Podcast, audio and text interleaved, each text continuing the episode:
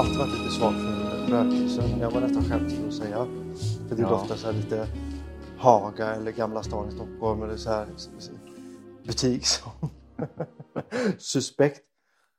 Men den här, den, de här nya typen av rökelse som har en... Eh, men det finns en, en modern men en väldigt gammal känsla i det. Du tänker att de är packade på ett annat sätt och marknadsförda på ett annat sätt? Ja, men så kan man också säga om man ska vara riktigt så här krass, realistisk, tråkig. Men de här eh, kommer i alla fall från Astie de Villatte. Och de heter Ulan Bator och vi fick ju de här från våra goda vänner Magnus och Lukas Morten. Som eh, har de här i sin butik Studio Pompone i Varberg. Mm, exakt. Och vi har ju berättat om Lukas i tidigare avsnitt att uh, Lukas och hans pappa Magnus de hjälper mig och Patrik att ta fram, eh, vad ska man kalla det för? Ja, men vår värld. Vår värld, vår fysiska Vår värld. fysiska värld, ja. Hur våra butiker ska se ut, eh, hur våra butiksmöbler ska se ut, displayer och ja, allt runt omkring det. Mm, och det är ju, så doft sätter, vi har pratat om det här förut, men doft sätter ju oss i en känsla som gör att man kan tänka mycket klarare. Tror du att, alltså, vi är inte så mycket mer speciella än, än alla andra. Jo, vi vill gärna tro det. ja, det får man tro. Men alltså, samtidigt är vi också ganska kommersiella Mm. och det innebär ju att det som, som vi gillar, det vill vi att, väldigt, att många ska gilla. Mm. Och det är ju väldigt svårt.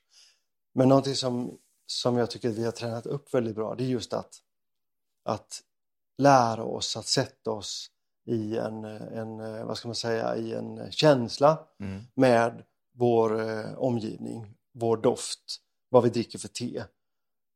Och det, det gör vi ju faktiskt varje dag. Mm.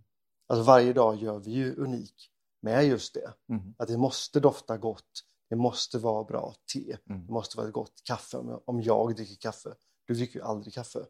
Tråkigt, Ja, men det händer ibland. Väldigt tråkigt. Det kan bli en, eh, en kaffe latte eller en cappuccino eller sådär om vi, om, man, om vi är på restaurang och Mm. till desserten typ. Men det är väl, Kommer du ihåg eh, när vi var i, i Paris för många år sedan med eh, Charlotte och Anders Mm. och framåt eftermiddagen när Anders han tog sig för pannan och sa att om jag behöver dofta på ett doftljus till mm. så, så åker jag hem till Ja.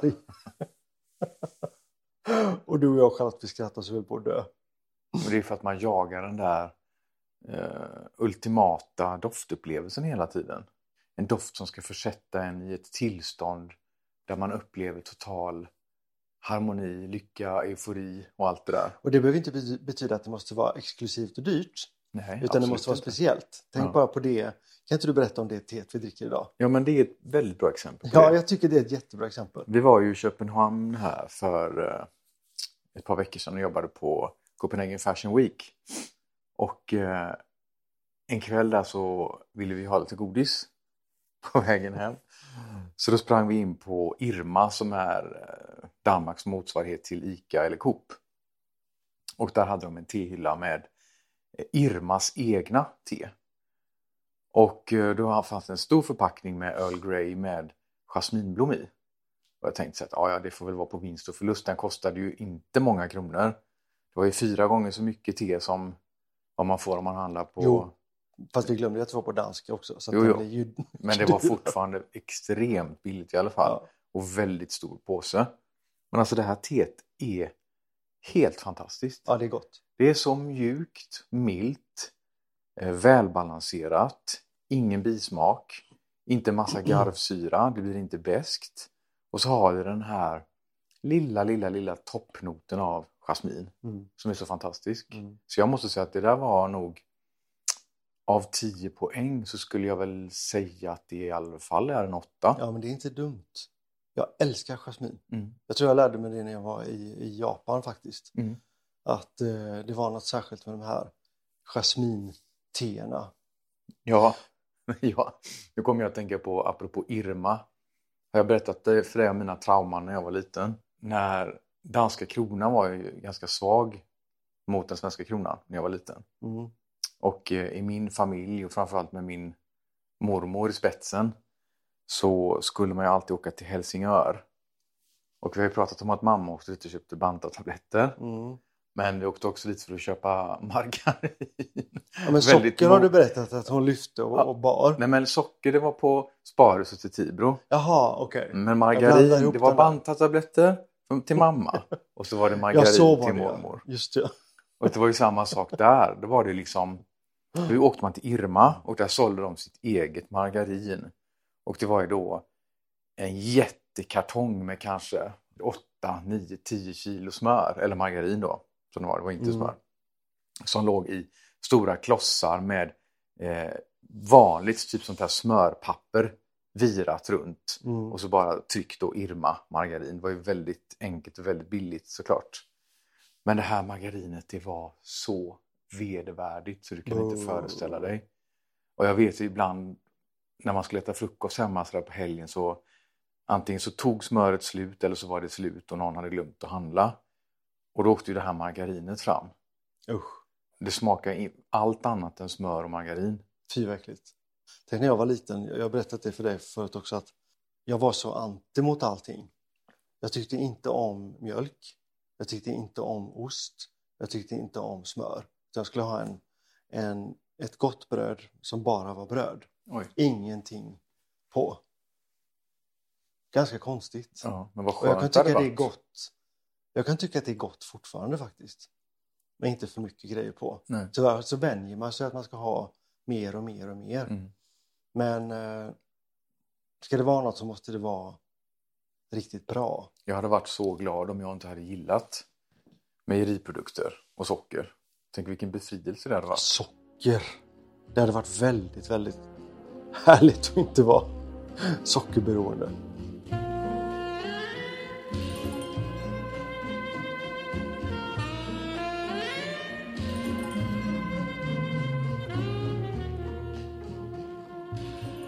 Men du Patrik, nu tänkte jag att vi skulle hoppa in i det som vi faktiskt hade tänkt prata lite grann om idag. Och det är ju faktiskt som så här att det är eh, Melodifestivalen-tider och vi är ju mitt uppe i alla de här, vad kallar man det? Del- Deltävlingar. deltävlingarna. Mm. Och eh, vi båda två har ju jobbat med Melodifestivalen. Och framförallt jag har ju jobbat väldigt många gånger. Och väldigt länge med Melodifestivalen. Och eh, vad tycker vi egentligen om Melodifestivalen? Alltså det är ju en väldigt, väldigt, väldigt rolig folkfest. Det kan man ju inte, det kan man inte eh, ta bort. Faktiskt. Det är ju någonting som är väldigt svenskt och väldigt unikt för Sverige tror jag.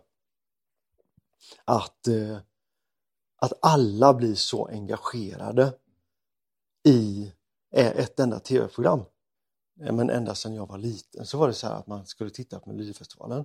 Så det har ju verkligen växt fram någonting. Och sen då eh, när eh, Christer tog över alltihop, Christer Björkman. När man gjorde om hela tävlingen från att bara vara en final med var det åtta eller tio bidrag till att bli alla de här fyra delfinalerna plus andra chansen Ja. och en slutfinal. Exakt.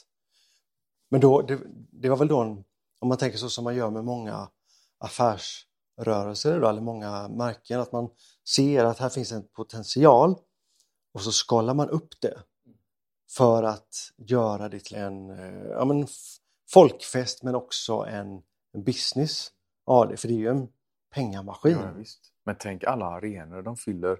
Alltså det är ett rep, ett genrep och den som direktsänds i tv. Mm. Med betalande eh, Publik, ja. Jag vet. Det är ju helt galet. Ja.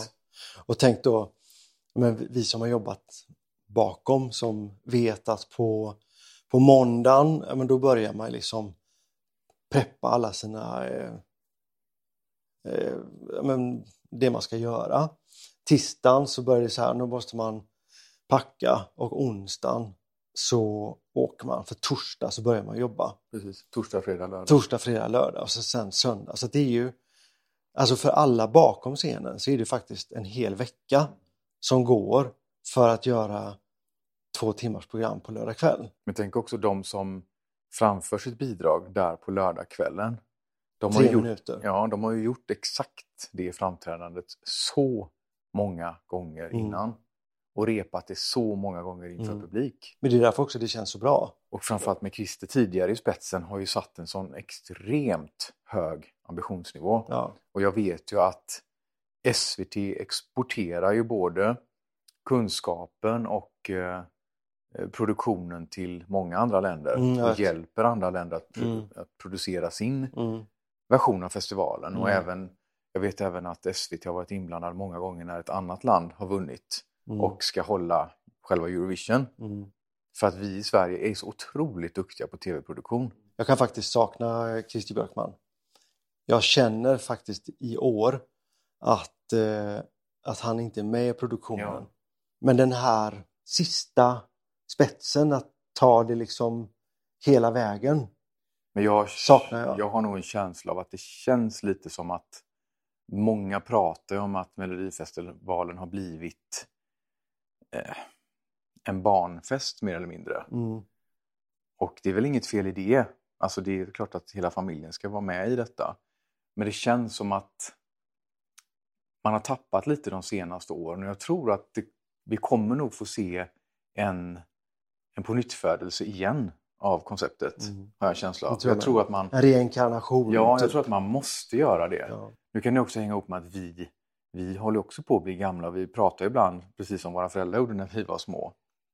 Nu får man ju passa sig för vad man säger här för det kan låta så fel men jag upplevde det förr som att det ofta var lite mer etablerade artister Mm. som var med och tävlade. Och visst, det finns ju något väldigt fint och bra i att det inte riktigt är så längre. För då får ju nya en chans att etablera sig och komma fram. Men ibland kan jag tycka att det blir lite för mycket talangtävling. Alltså så som vi pratar till exempel när vi jobbar så vill man ha, det ska vara ageless och det ska vara genderless och det ska vara eh, en bredd av kultur och allt det här. Och det, vi, det vill man ju känna i Melodifestivalen Mm. också.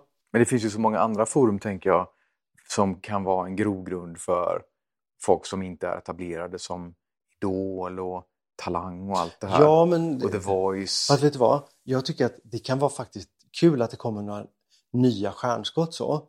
Men det jag ofta tänker på, det är ju det här, varför finns det en del artister som man ser i Melodifestivalen år ut och år in, men ingen annanstans? Ja, De kommer bara upp. ja. Det är precis som att, nej men nu öppnar vi din dörr här för du är ju Melodifestivalsartist. Mm. Det har jag aldrig förstått riktigt. Nej. Vad gör de däremellan? Men det är också ett konstigt fenomen det här med att när vi var små så var det ju liksom eh, kanske inte så mycket bredd i programmet utan det var artister som hade liksom som representerade en genre Mm. och så eh, tävlade man mot varandra. Mm. Men nu för tiden så vet jag att man sätter ihop det här utifrån att det ska vara någonting för hela familjen, det ska vara en folkfest. Och det gör ju att det dyker upp bidrag som, som du och jag kan tycka inte hör hemma i ett sånt här sammanhang. För sen när det väl gäller, när det väl är Mm. Eurovision så är det ju Mm. återigen, Ja, då ska det vara stil och det ska Mm. vara klass och det ska vara bra och det ska vara kvalitet och allt det där. Och då blir det lite tramsigt kanske med en viss typ av bidrag. ja, men det är väl kanske den där bredden. Tänk bara, kommer du ihåg den gången, första gången som vi såg när, när eh, Loreen var med? Den hette My Heart Is Refusing Me. Just det.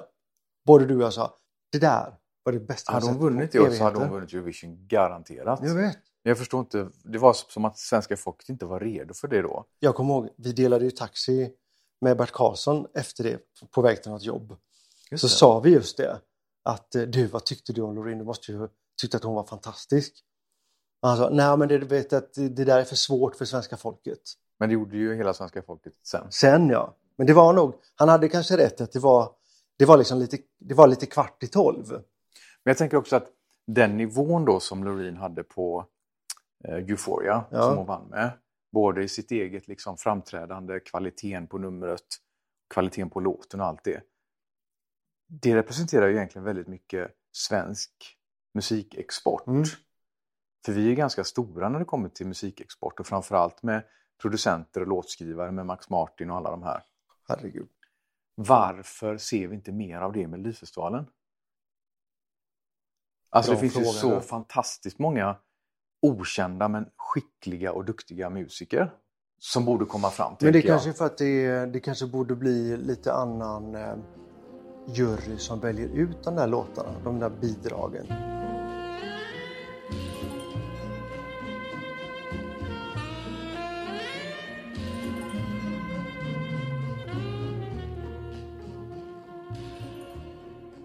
Ett roligt minne från när jag var liten som vi faktiskt sett på, på Youtube också nu.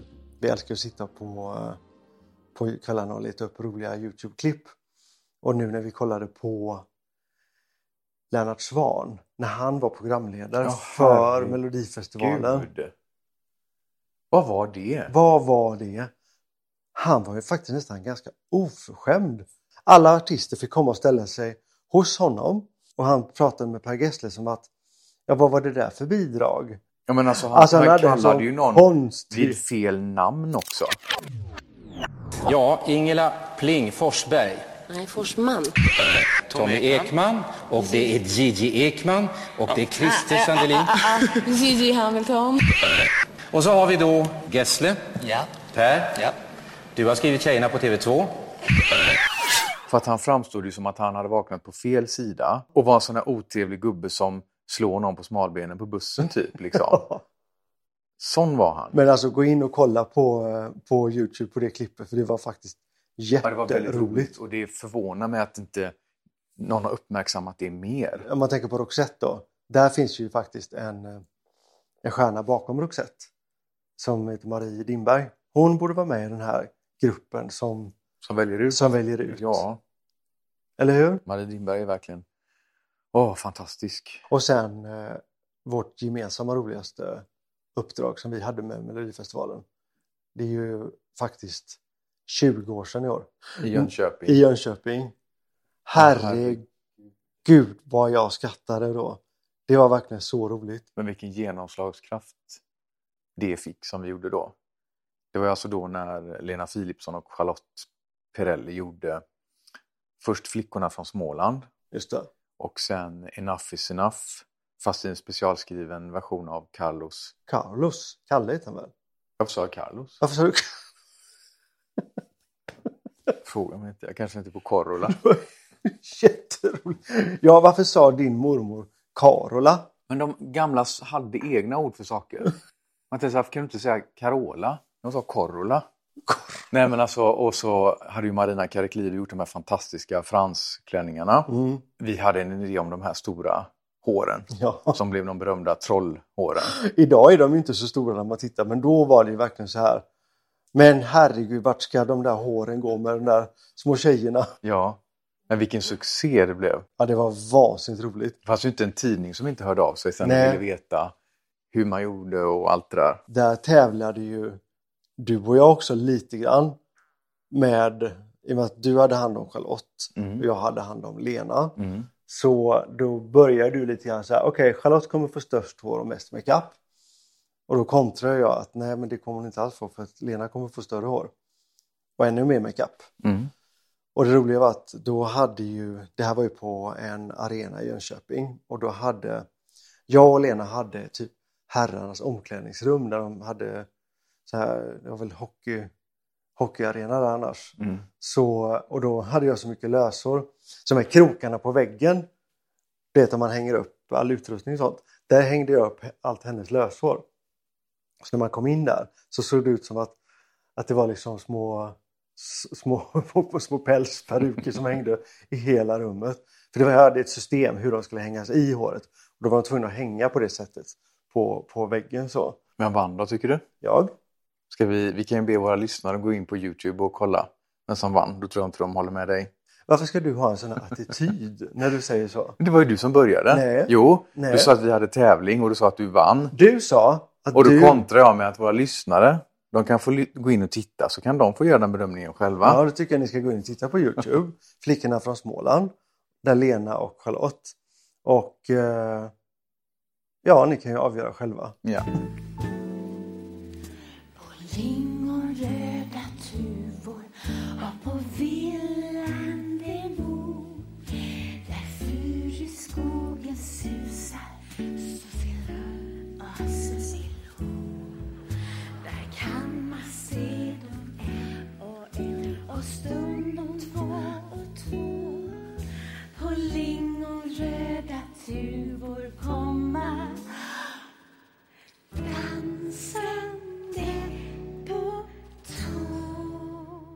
Det var i alla fall- väldigt, väldigt, väldigt roligt. Tycker du att du är tävlingsmänniska, Mattias? Nej, men det beror på. Ibland är jag inte tävlingsmänniska alls. Och ibland är jag det till max. Jag är i alla fall ingen tävlingsmänniska. Nej. Vänta då. Åh herregud. Lyssna klart! Jag sa jag är ingen tävlingsmänniska för att jag hatar att förlora. Ja, det är ju uppenbart. Det är det värsta jag vet. Så därför försöker jag faktiskt und alltså undvika att, att gå in i en tävling. Men det gör ju inte det gör ju inte att man inte är en tävlingsmänniska. Jag vet inte vad som händer i mig när jag märker att jag inte ska vinna. Du blir så jäkla sur. Nej men jag blir inte sur, jag blir mer bara sådär Jag blir mer arg på den där andra personen. Mhm, Som oftast är jag. Nej. Det kan vara vem som att det helst. oftast är jag som vinner. Nej, nu är du ute och cyklar igen. Faktiskt. Mhm. Vad har du för, eh, vilket är ditt roligaste minne? Eh, från Mello? Ja, det är väl klart att det är från Mello. Vad tror du? Jag vet inte Från när du åkte skidor? Åh herregud, det ska vi inte prata om. Nej, det ska vi inte prata om idag. Fy. På tal om tävling. Åh herregud. Där vann jag. Ja, men det är Ja. för att du har ett enormt försprång. Jaha. Ja, men om du har åkt skidor sedan du var liten och jag har aldrig åkt skidor, då har väl du ett jäkla försprång. Ja, har man tränat på något så blir man ju bra. Ja, men om man aldrig har gjort det, då kan man ju inte eh, tävla med den personen. Nej, men då ska man kanske inte ge sig in i lekar som man Det är inte... som att du skulle gå ut och ställa på golfbanan med någon som kan spela golf. Och så skulle jag sitta och säga, vadå? Ja, det är väl skyll dig själv. du är verkligen knäpp. Backa tillbaks bandet. Ja, till Melodifestivalen. Ja, Melodifestivalen. Eh, Jag har jobbat med Melodifestivalen av och från sedan 99. Och det var ju då Charlotte var med med Tusen och natt.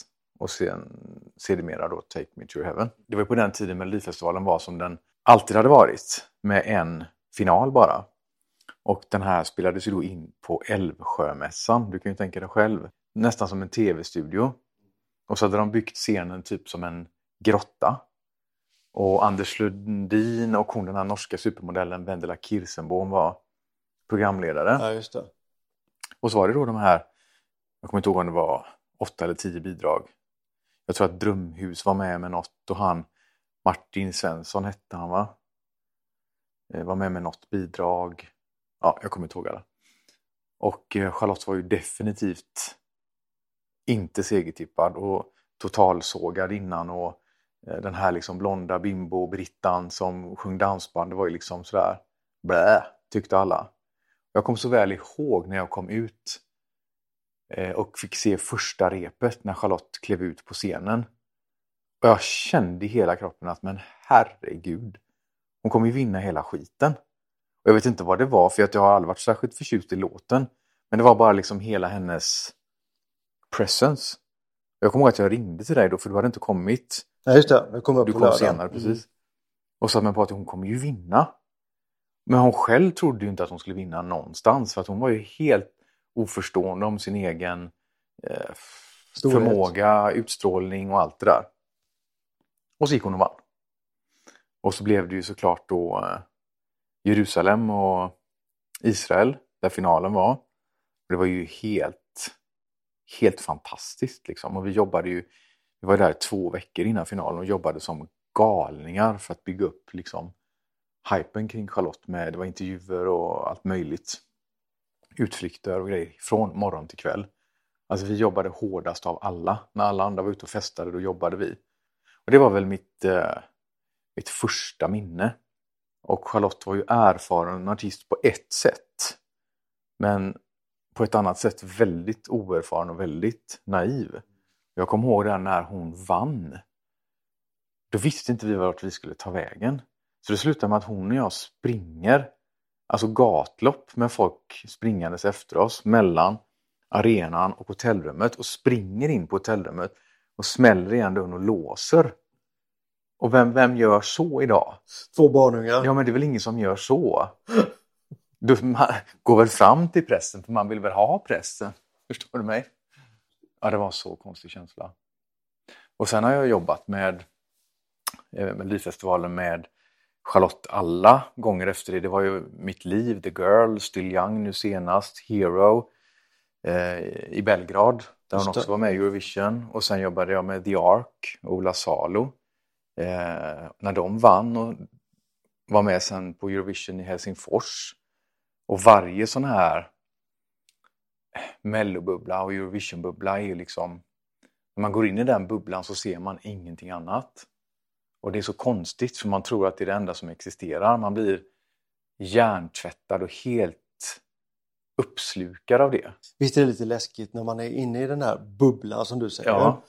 Och sen så går man till Hemköp och handlar så är allt som vanligt.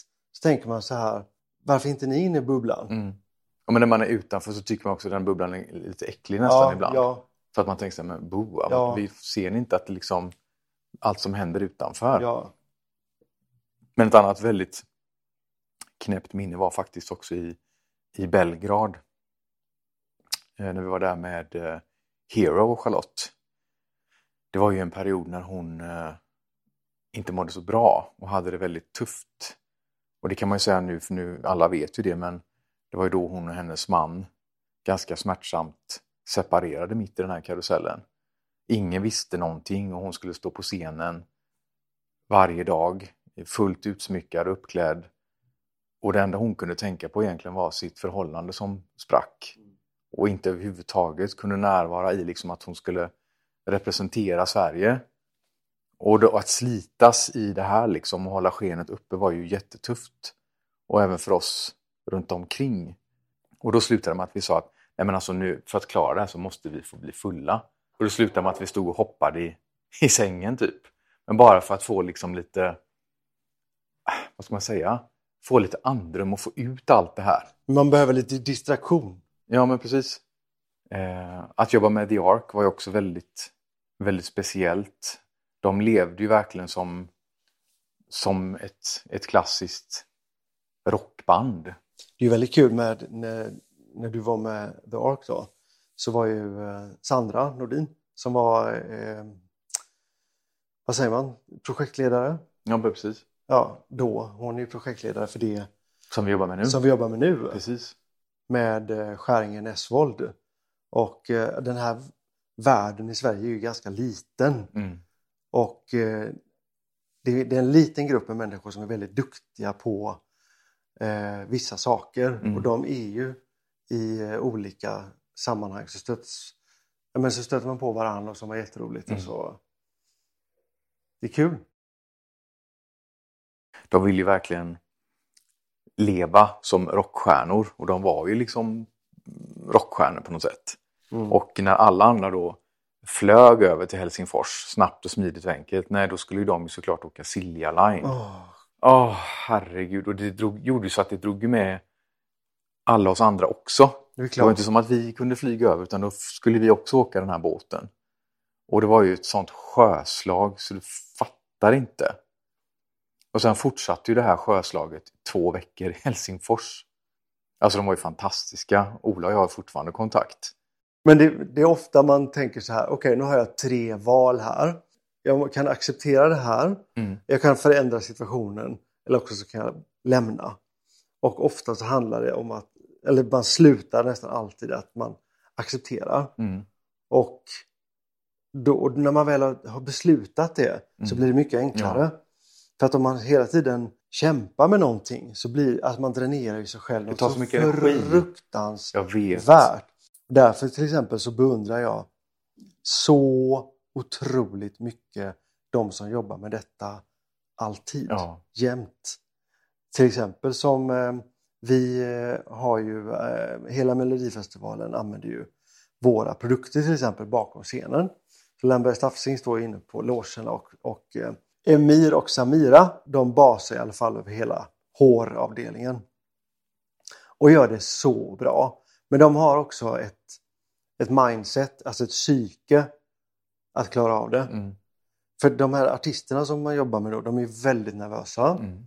Och när man blir nervös så blir man ju kanske inte sin, sin bästa version av sig själv. Nej. Så att de kan vara lite dryga, de kan vara lite norsiga, de kan vara eh, jättegulliga ena sekunden och så kan det växla till, till gråt och skratt. Alltså, och då krävs det att någon som står bakom den stolen står med fötterna på jorden och håller de här i schack. Ja, men artister behöver ju hanteras. De behöver Och hanteras. många gånger som barn. För att känslorna ligger på utsidan och de. Ja, har inte ska förmågan. göra att- det också. Ja. Och då försvinner ju förmågan att tänka rationellt.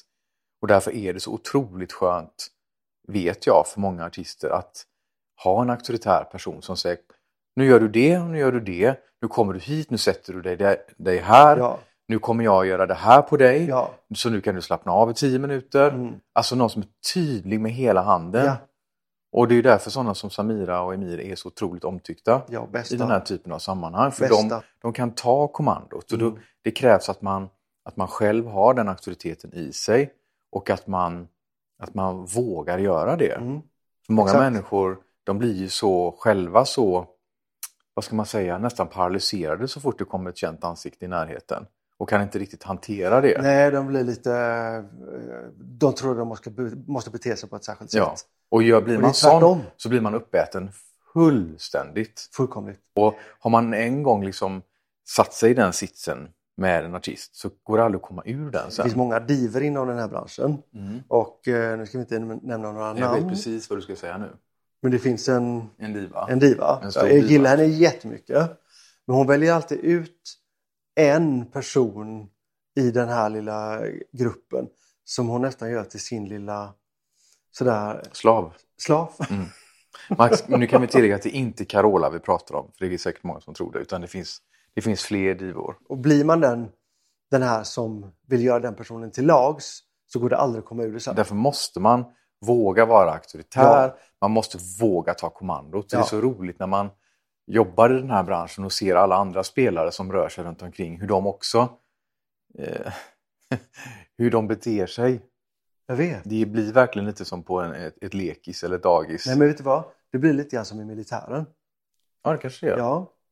Att någon måste ta befälet och någon måste lyda under befälet. Men Mm. om ingen tar befälet Mm.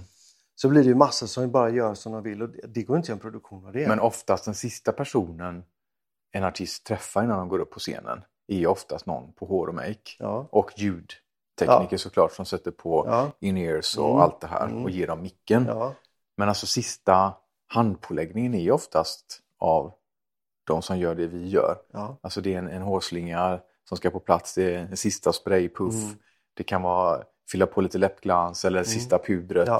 Och att den ögonkontakten man alltid får precis då ja. är så fantastisk när man känner att okej, nu är vi okej, va? Mm. Eller hur? Nu, nu är vi färdiga, nu Mm. kör vi. Ja.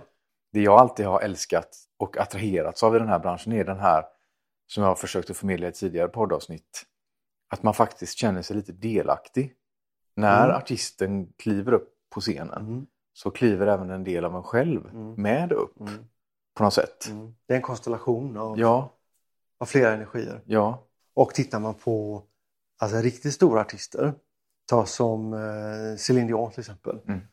Mm. Alltså hon har ju en väldigt nära relation med sin ljudtekniker. Mm. Hon frågar honom hur mår du idag? Mm. Är allt bra? Mm. Kommer du ihåg en annan gång vi pratade om det här, den här, de här trådarna som är mellan Mm. folk som man inte får kapa. Tunna, tunna trådar Mm. som bi- binder ihop folk. Och det är det oftast mellan artist, makeup, hårartist och ljudtekniker. Det är så lustigt för i vissa yrken pratar man om motsatsen att inte bygga en personlig relation. Mm. Men i det här fallet är det verkligen raka motsatsen. Framförallt när man ska jobba ihop i så många år som Ja. många gör. Att man, man träffar någon som man synkar med Mm. och som man funkar med. Då behåller man ju oftast den relationen. Alltså Ja. kanske en hel artistkarriär Ja. ut.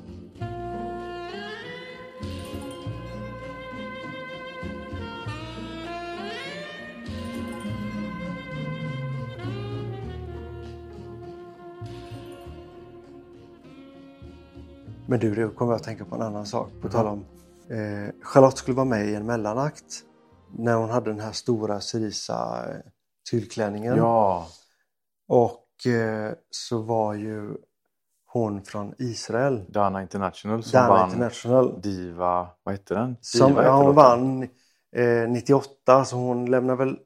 Eller Jo, exakt. Ja. Gud vilken koll du har. ja. Hon vann Så 98 med Ja, det var därför det var i Israel när Charlotte var där. Gaultier hade gjort hennes klänning, Ja. ihåg. Så de var ju i Stockholm och de här två gjorde ett, ett nummer. Men jag fick ju en chock när jag såg henne utan peruk och makeup. Du var nog inte den enda. Herregud min Det skapare. gick inte överhuvudtaget. Jag skulle aldrig ens kunna tänka mig att, att den personen skulle gå upp på scenen. Nej. Det var verkligen snacka om en förvandling. Tycka vad man vill, men snacka om star quality. Ja, något så fantastiskt. Alltså jag vill minnas att när jag hälsade på en person som jag inte visste vem det var. Först det var någon som sa, du vet väl att det var Dana International? Jag hade aldrig i mitt liv Och jag såg en person som var liksom, ja men såg ut som en man med trasiga tänder. och tog vitt hår. Och sen helt plötsligt så kliver det upp en liksom på scen. En stjärna på scenen. Ja, Och vi, till och med vi som jobbar med det här, alltså som är så inne i detta, vi blev chockade. men jag älskar ju det. Ja, jag med. Jag tycker jag, den fascinationen jag har inför Alltså, den typen av förvandlingar och Ja. den typen av star quality som vissa besitter. Jag tycker det är så... Har du någon favorit i år? Jag har ju inte sett alla så jag är dålig på det. Men vi såg ju faktiskt när Marcus och Martinius heter han va? Var med. De norska killarna, bröderna. Ja. Jag tyckte faktiskt att den låten var, men den var ganska bra. Jag tycker både de var bra och låten var bra. Ja, Men där känner man också att där finns det, det fanns någonting mer. Och sen älskar jag ju, jag ju Loreen ja men också. det gör väl alla. Ja. Det känns som att hon är Jag tror, att det ett kommer, fenomen som... jag tror att det kommer stå mellan de två. Ja. Och vad tyckte du om eh, Carolas mellanakt? Åh herregud. Allt hon gör blir ju alltid fantastiskt. 40 år på tronen. Så är det ju bara. Ja, men, det finns väl ingen annan artist i Sverige som så helhjärtat blir sitt alter ego som Carola faktiskt blir när hon blir Carola-artisten. Mm. Jag tror att det är lite grann så att vi som hela Sverige, vi behöver våra schlagerdivor. Det finns en sån, sån underbar energi Men det är få i alla människor de som, här. som lyckas omge sig med så mycket magi en hel karriär. Jag vet. Man kan tycka vad man vill och man kan ha olika smak om det hon gör och musiken hon representerar och allt det här. Men alltså, hon har ju någonting. På tal om schlagerdrottningar, kommer du ihåg innan hon, hon blev schlagerdrottning? Mm. Jessica Andersson pratar jag om. Ja. Kommer du ihåg när vi jobbade med henne då för, eh, var det Damernas Värld eller Femina? Femina. Femina. Och då gjorde vi faktiskt henne kopparfärgad, Mm. rödhårig. ja. Det var så snyggt. Men på den tiden sjöng hon också i dansband. Och det känns som att Ja. alla har glömt Men av för att hon det. var ju modell. Och också, Hon precis. var modell, det var därför vi hade Hon var med modell henne. och sjöng dansband. Och sen så pratade hon om musiken när vi träffades. Precis. Och sen sa hon att "Nej, men jag ska nog satsa på musiken. Ja. Och sen så det är så kul att hon verkligen gick in för att satsa på musiken och så blev Ja. det faktiskt så bra som, som det faktiskt blev. På tal modell och tävling så har du varit med i någon, någon skönhetstävling? Åh herregud. Jag har varit med i många tävlingar känns det som. Det är väldigt konstigt för jag tänker inte, precis du frågade mig förut om jag var tävlingsmänniska. Ja. Men när du ställer frågan nu så inser jag att jag har varit med både makeup-tävling Mhm. och vann. Mm. Jag blev Makeup Artist of the Year Mm. för Lancôme. Och sen har jag ju tävlat jättemycket i eh, latinamerikansk modern dans med danspartner och vann nästan alltid. Kom aldrig sämre än trea. Mm. Jag har sett alla den här Ja, den stora påsen med pokaler. Säckar på vinden med pokaler och allt vad det är. Och sen eh, var jag med i en modelltävling. Och herregud. Några som lyssnar kanske minns en tidning som hette Okej. Som var jättepopulär på 80-talet och jag tror kanske en bit in på 90-talet innan den lades ner. Där var jag i alla fall nominerad i en modelltävling. Och till slut så var vi sex killar och sex tjejer som var med. Och det är värsta tävlingen jag varit med om. Varför då? Ja, dels så vann jag inte. Nej, Så redan åh, det, det, förklarar hela saken. Och dels så var jag så ung och så ful. Jag kommer ihåg, det var en kille som var med som, jag tror han vann sen också. Han var typ en kopia på Marcus Schenkenberg. Och så lilla jag, smal, som en sparris. Alldeles för ung. Och så en, hade någon misslyckats på NK där jag jobbade med att färga mitt hår. Så att jag var lite morotsblond. Åh, vad jag ville riva den här tidningen när den kom ut. Och när det är en tidning också så är det ju så. Det är liksom det är inte som en händelse på Instagram att det bara försvinner. Åh, inte på den tiden heller. Nej. Men har du varit med i någon sån här tävling? Jag har varit med i några tävlingar. Faktiskt när jag också tänker på det. Men jag har blivit lite så här in, input i det så. Men jag minns eh, när jag var liten så gick jag alltid med när min mamma skulle till, eh, till sin frisör. Och eh, hon hette Hjördis Mo- Moberg. Var, hon var Europamästarinna och världsmästarinna. Hon tävlade i, i alltså hår, man kan ju tävla i frisyr och allt sånt där. Och hon, var, hon ledde svenska landslaget och allt sånt där. Och jag vet jag satt ju då som, ja, men som fyraåring, femåring, jag var ju alltid med ända tills jag inte typ fick gå med längre. Jag satt och studerade dels när hon jobbade och dels alla pokaler och alla bilder på väggarna. Jag tror att det var där jag fick väldigt mycket av min fascination för hår. Mm. Och dessutom, där jag bodde då i, i Gråbo, ett väldigt litet ställe, så fanns det en typ mataffär. Och en av de tre som satt i kassan där, hon var alltid hennes modell. Så hon satt ju i kassan med du vet, de mest otroliga frisyrerna och var liksom lite stolt. Ja, det är Dels med en kassarock på sig och så sen då med de här håren. Och alla stod liksom i hennes kö för att gå fram och beundra hennes. Och jag tyckte det var så coolt för att jag, jag visste vem som hade gjort de här håren. Det var ju Hjördis och allt det här. Och då, då var det här när hon tävlade och berättade om sitt tävlande. Och då när jag var på Noblesse och var inne på mitt andra år så säger en kompis till mig där, Helene. Du, eh, EM ska vara i Göteborg. Eh, jag ska ställa upp och tävla men jag vill inte tävla själv. Kan inte du haka på? Nej, men så jag, jag gillar inte att tävla. Jag kommer, det där är ingenting för mig. Nej. Jo, och hon tjata och tjata. Och till slut så kom hon så, så sa hon att nu har jag anmält dig så du kommer inte undan. Mhm. Och det skulle vara på Skandinavium. Och då till slut så blev det att man fick ett, ett, eh, ett schema. Det var ju junior-EM det här då. Så vi kommer till Skandinavium. Jag hade tränat jättemycket. För att jag är ändå så här, ska jag vara med så tränar jag. Så jag tränade och tränade och tränade. Och hon var väldigt så här, åh vi ska tävla, vi ska tävla. Jag sa det är bättre du tränar än att gå runt och prata. Så kommer vi dit och eh, så fick man tilldela sin plats. Och sen eh, så, skulle, så började tävlingen. Och jag gjorde ju precis, alltså jag, jag älskar en väldigt enkel stil. Så jag gjorde en väldigt, väldigt snygg bob med en särskild våg i luggen och väldigt enkelt, men min stil. Mm. Då tänkte jag att ja, men jag gör det jag kan, annars så får det kvitta. 17 år och jätte så här, bestämd.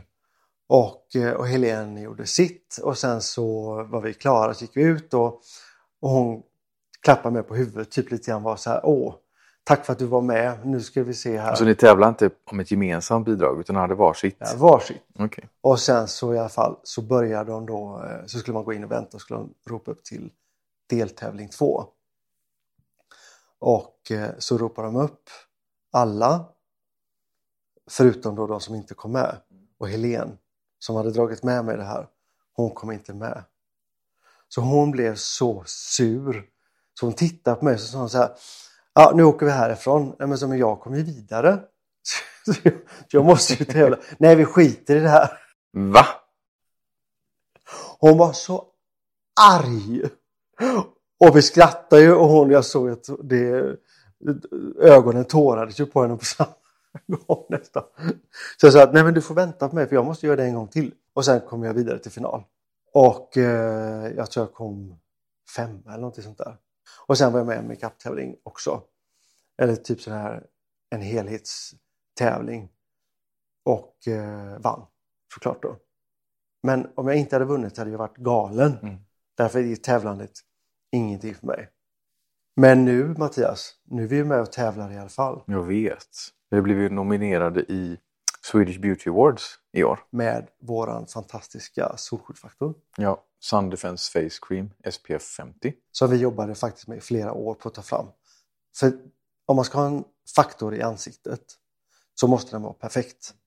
Den måste göra allt det där som man vill att den ska göra. Den ska skydda, den ska kännas skön. Jag som inte...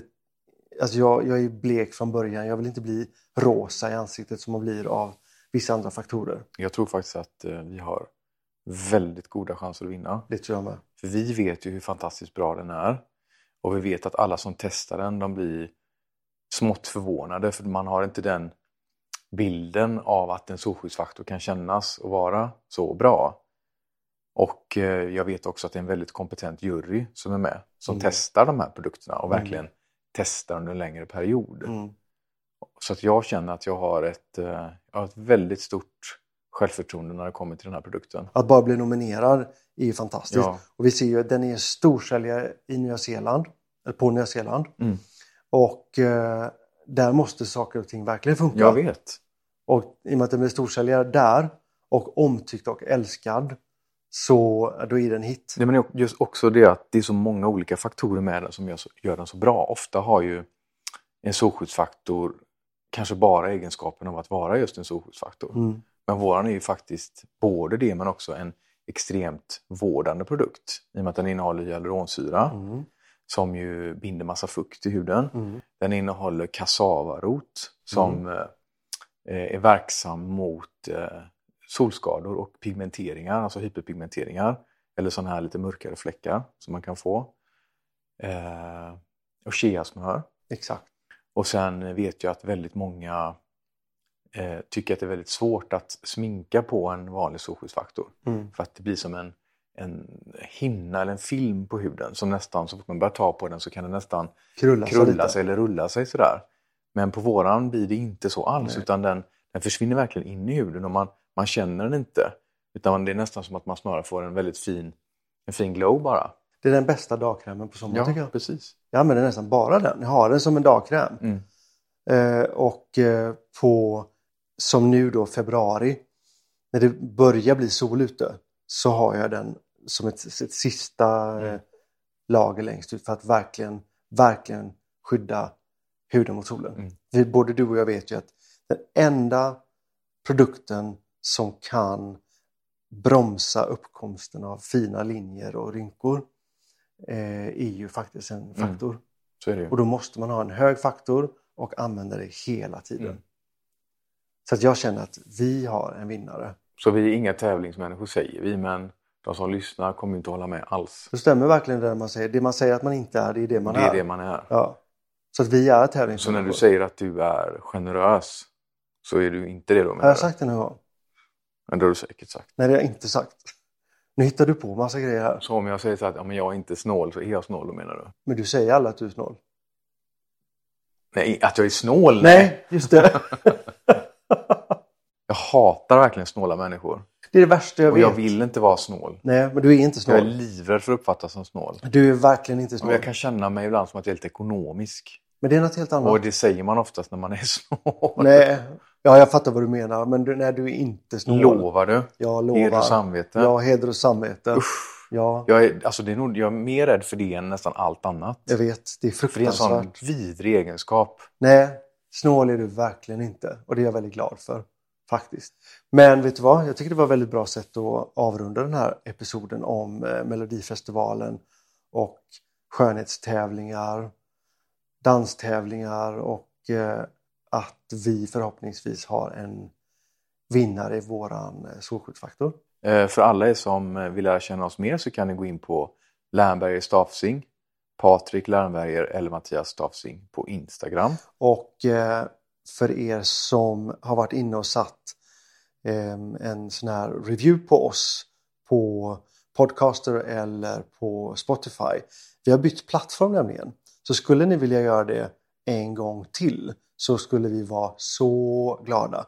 För vi har nämligen blivit av med nästan alla våra stjärnor i och med att vi bytte till den här stora härliga plattformen som kan ta ut oss till en större målgrupp och en större publik. Så eh, vill ni göra det en gång till och ni som inte gjorde det tidigare, gör det nu också så att vi får massor med härliga femstjärns betyg överallt. Mm. Tack än en gång för att ni lyssnade. Vi eh, ses och hörs nästa vecka. Ha det så bra. Hej då! Hej då!